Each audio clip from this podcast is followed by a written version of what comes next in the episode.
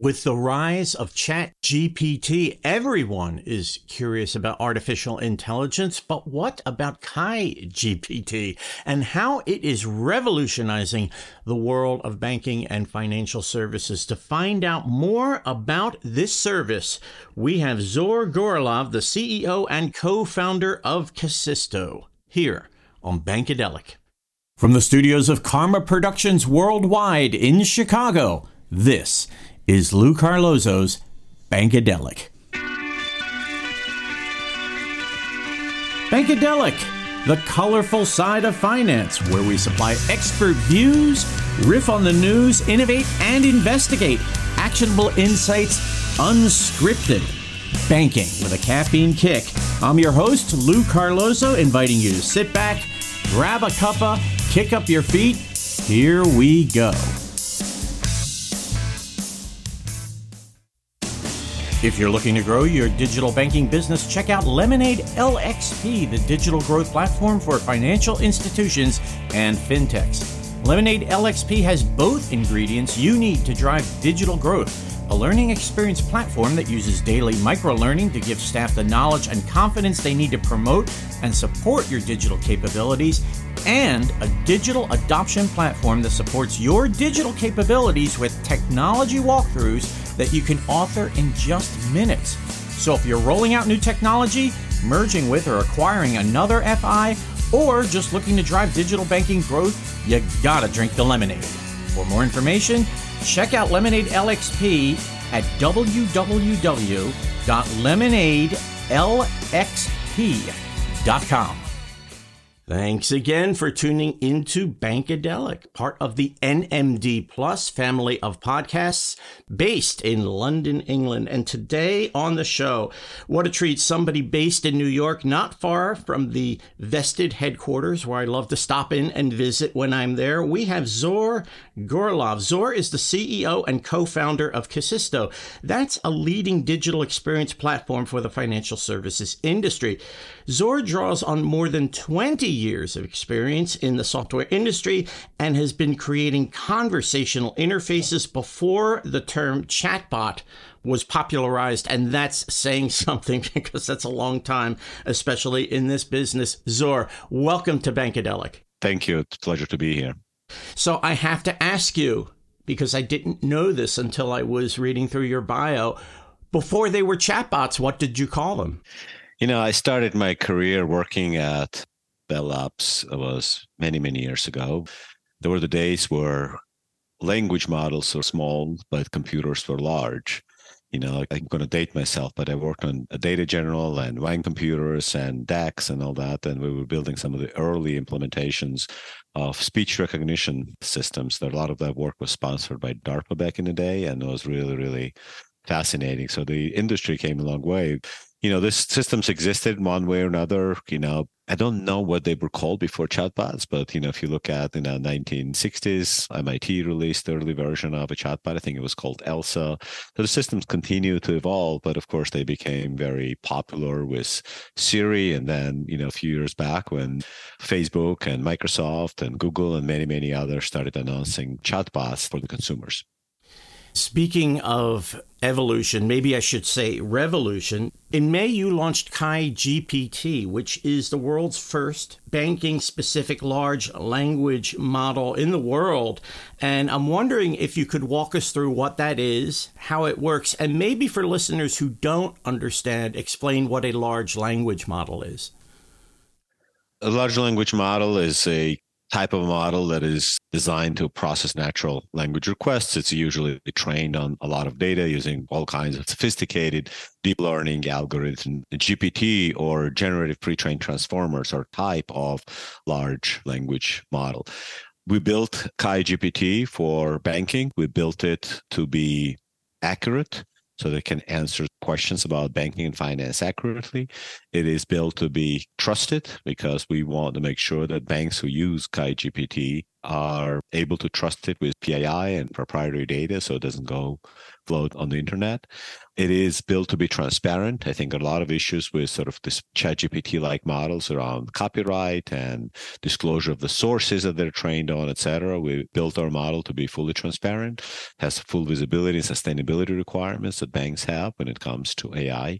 And last but not least, is it's built to be customizable. Every bank has its own set of products, its own set of go to market strategy, its own way of interacting with customers. So customization is important. So KaiGPT, you can think of it as a chat GPT like model, but it is purpose built for banking.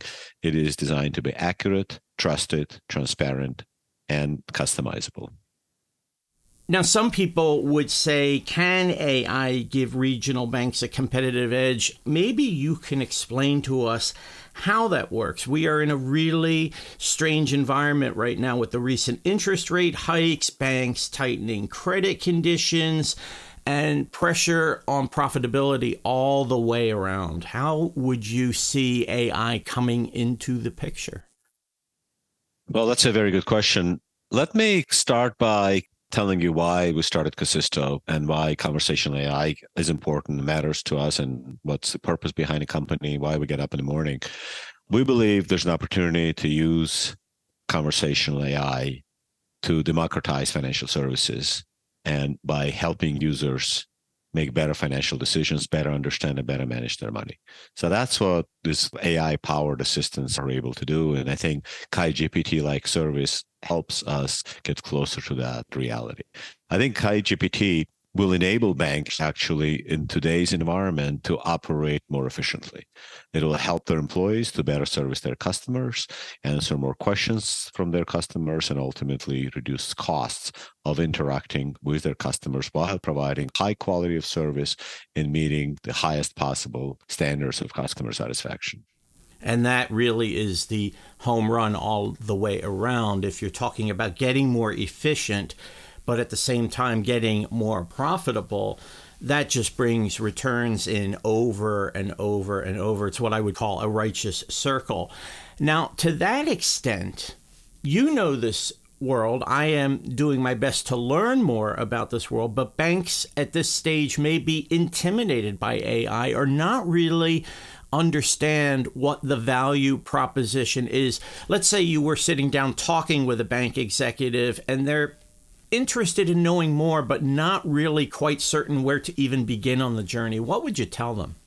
So, first of all, there are so many types of AI in financial services, and some of this AI system has been deployed for, you know, 20, 15, 10 years. There's AI for fraud detection, there's AI for loan origination, approvals. I mean, there are many types of AI. We focused on type of AI that is called conversational AI. And conversational AI enables human to human like conversations that's what it is we've operated in highly regulated banking environment for past 10 years we know what it takes to build those systems to make sure that banks are comfortable deploying and putting them in front of their customers we have 49 banks in 16 different countries. We handle hundreds of millions of conversations. We amassed very, very unique data set.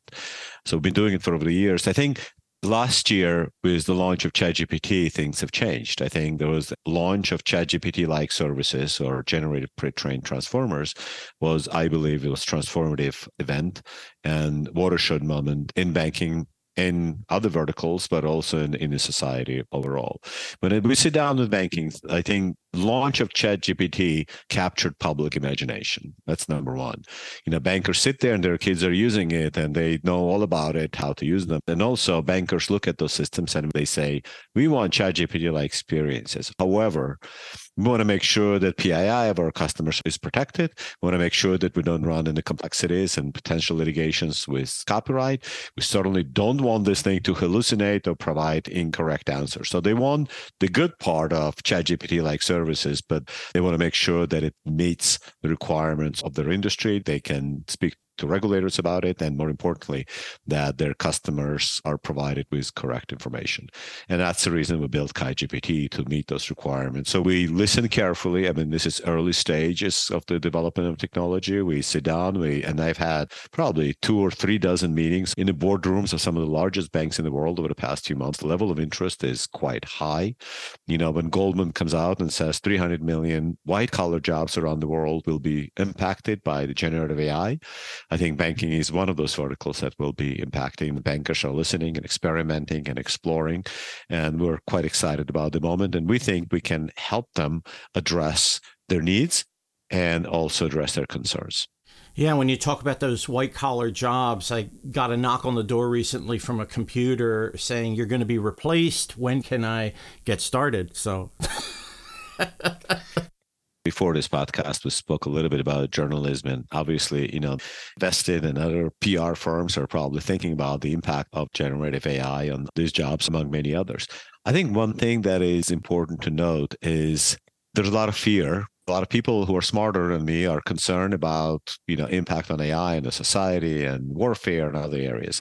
I tend to be an AI optimist. I believe that AI you know will do good to the world. One thing about generative AI models that is worth noting is they are built on the data produced by humans historical data.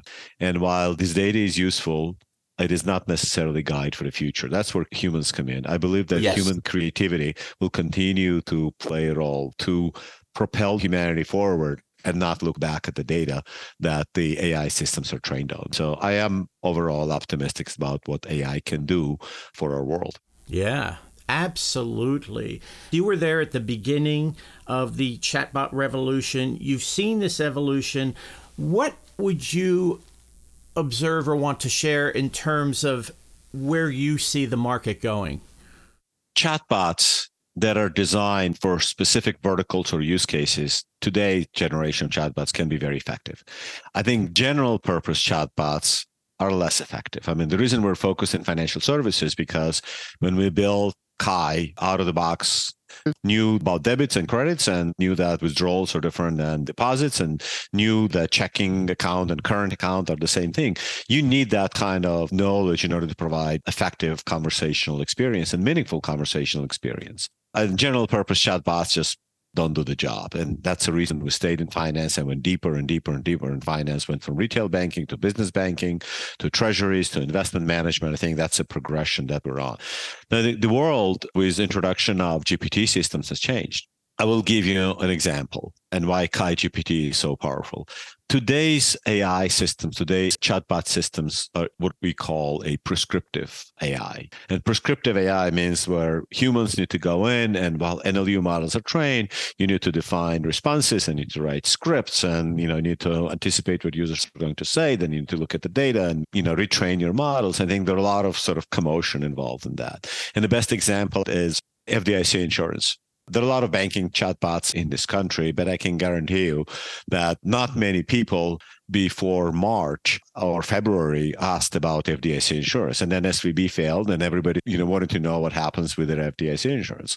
And then so well, as a banking bot provider, what do you do? You go and you say, oh, people are asking about FDIC. You know, let me go code it. A more powerful example is COVID.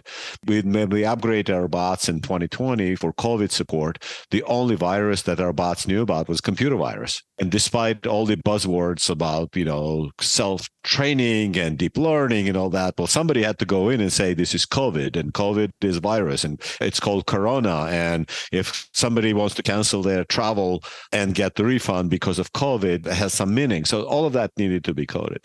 With larger language models, and KaiGPT is different. If you go to KaiGPT and say, what's FDIC insurance? It knows how to answer the question. As a company, as an organization, as a customer, you don't have to lift a finger. So the world moved from prescriptive AI to descriptive AI, and I think this is revolutionary. As we ride off into the sunset, let's say that you and I are sitting down a year from now. I certainly hope it's a lot sooner than that. And we're talking about what Kai GPT has achieved, how it's grown, what it's doing. You gave us a little taste of that. What type of excellent news would you hope to be sharing with me? Well, I think the holy grail for us. I mean, over the past 10 years, we sort of perfected the systems that interact with users about their finances, right? So you can go to our systems and we've deployed it as multiple assistants. You can talk about transactions and balances and payments and spending patterns and all that. And I think a year from now, what we'd like to achieve is to connect those banking authenticated experiences with our large language model. So the net result of it is you have ChatGPT like conversation, but not about some abstract subjects. You're talking about your own finances. So can I afford to go on vacation? You know, but my credit history, take a look, right? Let me know what you think. Or can say, act as a financial advisor and tell me the best way to invest my latest bonus. I think that's how conversations about you, about your finances that ultimately help us get to our vision, which is to, you know, use conversational AI, intelligent digital assistants to help users make better financial decisions. How do I sign up? this just sounds incredible and I love it. I think the future is going to be fantastic. It's so great that you are a part of that future and I look forward to talking more and thank you for making time out of your busy schedule and also making time to teach me a little bit more about the world today and what it looks like going into the future. Of course, thank you for having me. Zor Gorelov is the CEO and co founder of Kasisto. He is based in New York City, the Big Apple. Be sure to look for Zor on LinkedIn.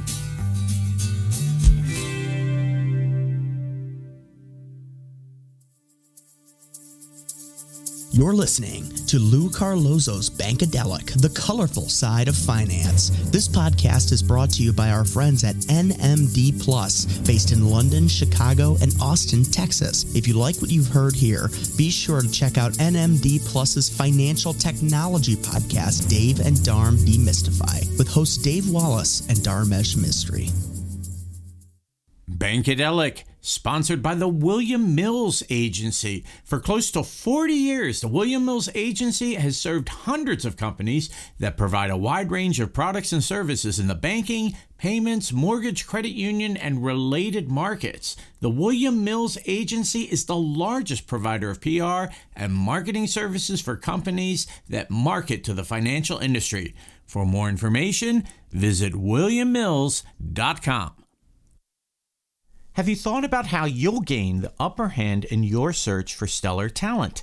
Banker Hire leverages a niche industry with uncommon insight. They're committed to finding you qualified commercial and community banking, lending, compliance, HR, retail, and wealth talent. Banker Hire prides itself on listening and solving problems. Their approach is 100% hands on and heads up, giving you what you need to make smart, actionable decisions. For more information, visit bankerhire.com. With more than 1.2 million page views annually, Talking Biz News is the go to source for happenings in business journalism. Whether you're a PR professional, a business journalist, or someone just breaking into the field, TBN is a source that you cannot do without. Whether you're following the Washington Post, New York Times, local media outlets, or some feisty news startup, Talking Biz News has you covered. Job openings are also listed and updated every day on the TBN website. Be sure to sign up for your free subscription to the TBN newsletter at Talking Biz News. That's Talking B I Z News.com.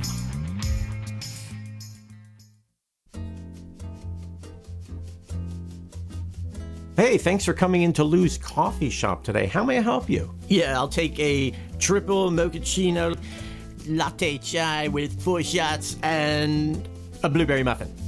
Okay, great. So let's see. That'll be $11.10, please. Okay, hold on. Shirt's a little tight. What are you doing? oh, dude, I'm taking off my shirt. Well, wait, it's only 40 degrees outside. no, no, no, no. Hold on. Ha! See that? Yeah, it's an ugly, hairy chip. No, no. I mean, look at my nipple. What? Yeah, look at my nipple. This one, this one. It's a ring, so what? no, dude.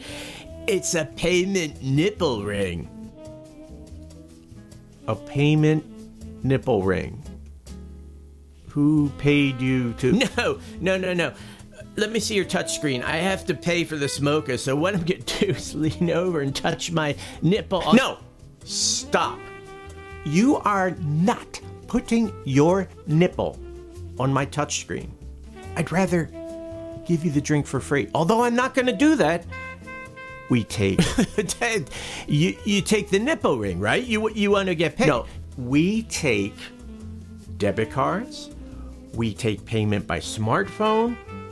You could even Venmo me for all I care. Write me a check. I am not taking a nipple ring. I do not have to take a nipple ring. Whoa. you know, they take nipple rings down the street. That's the tattoo parlor you're pointing to. Well, look, you either want my business or you don't. I'm not so sure that.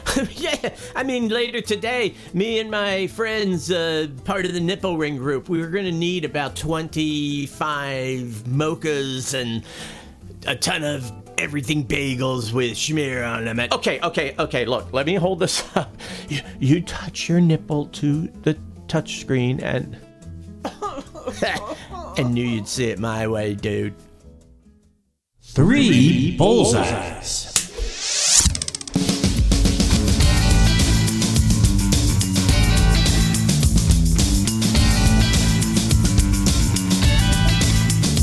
Number one.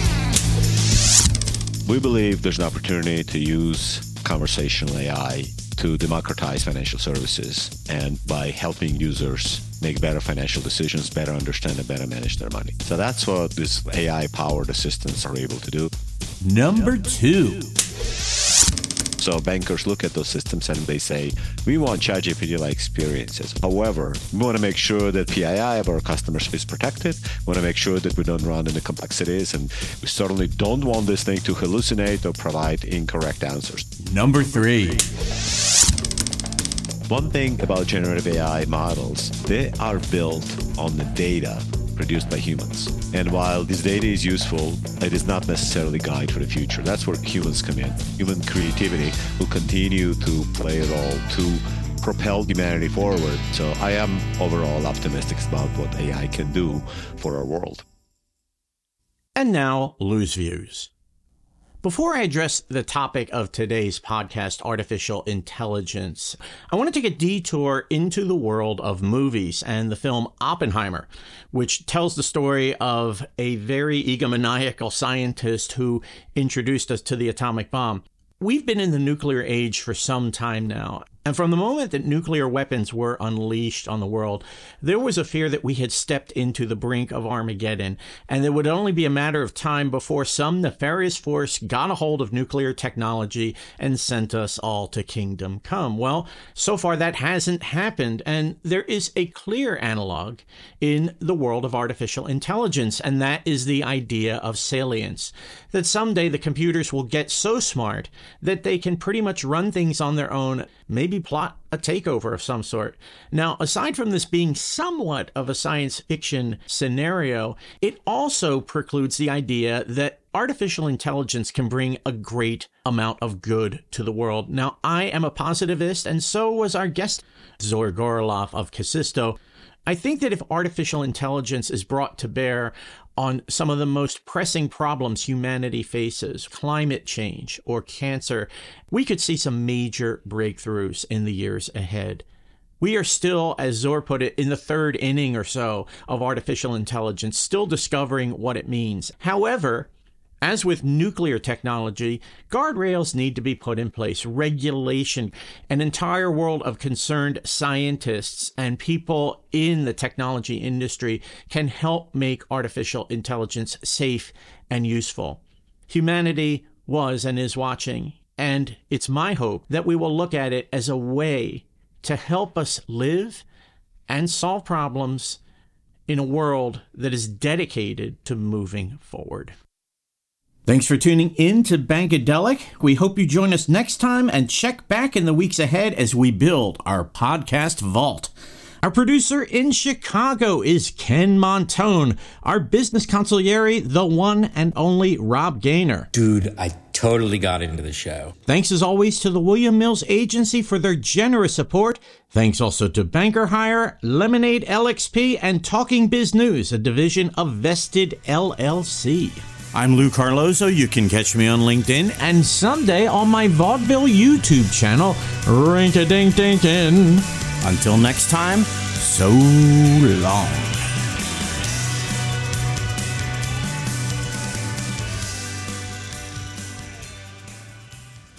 Bankadelic is a production of NMD Plus, London, Chicago, and Austin, Texas.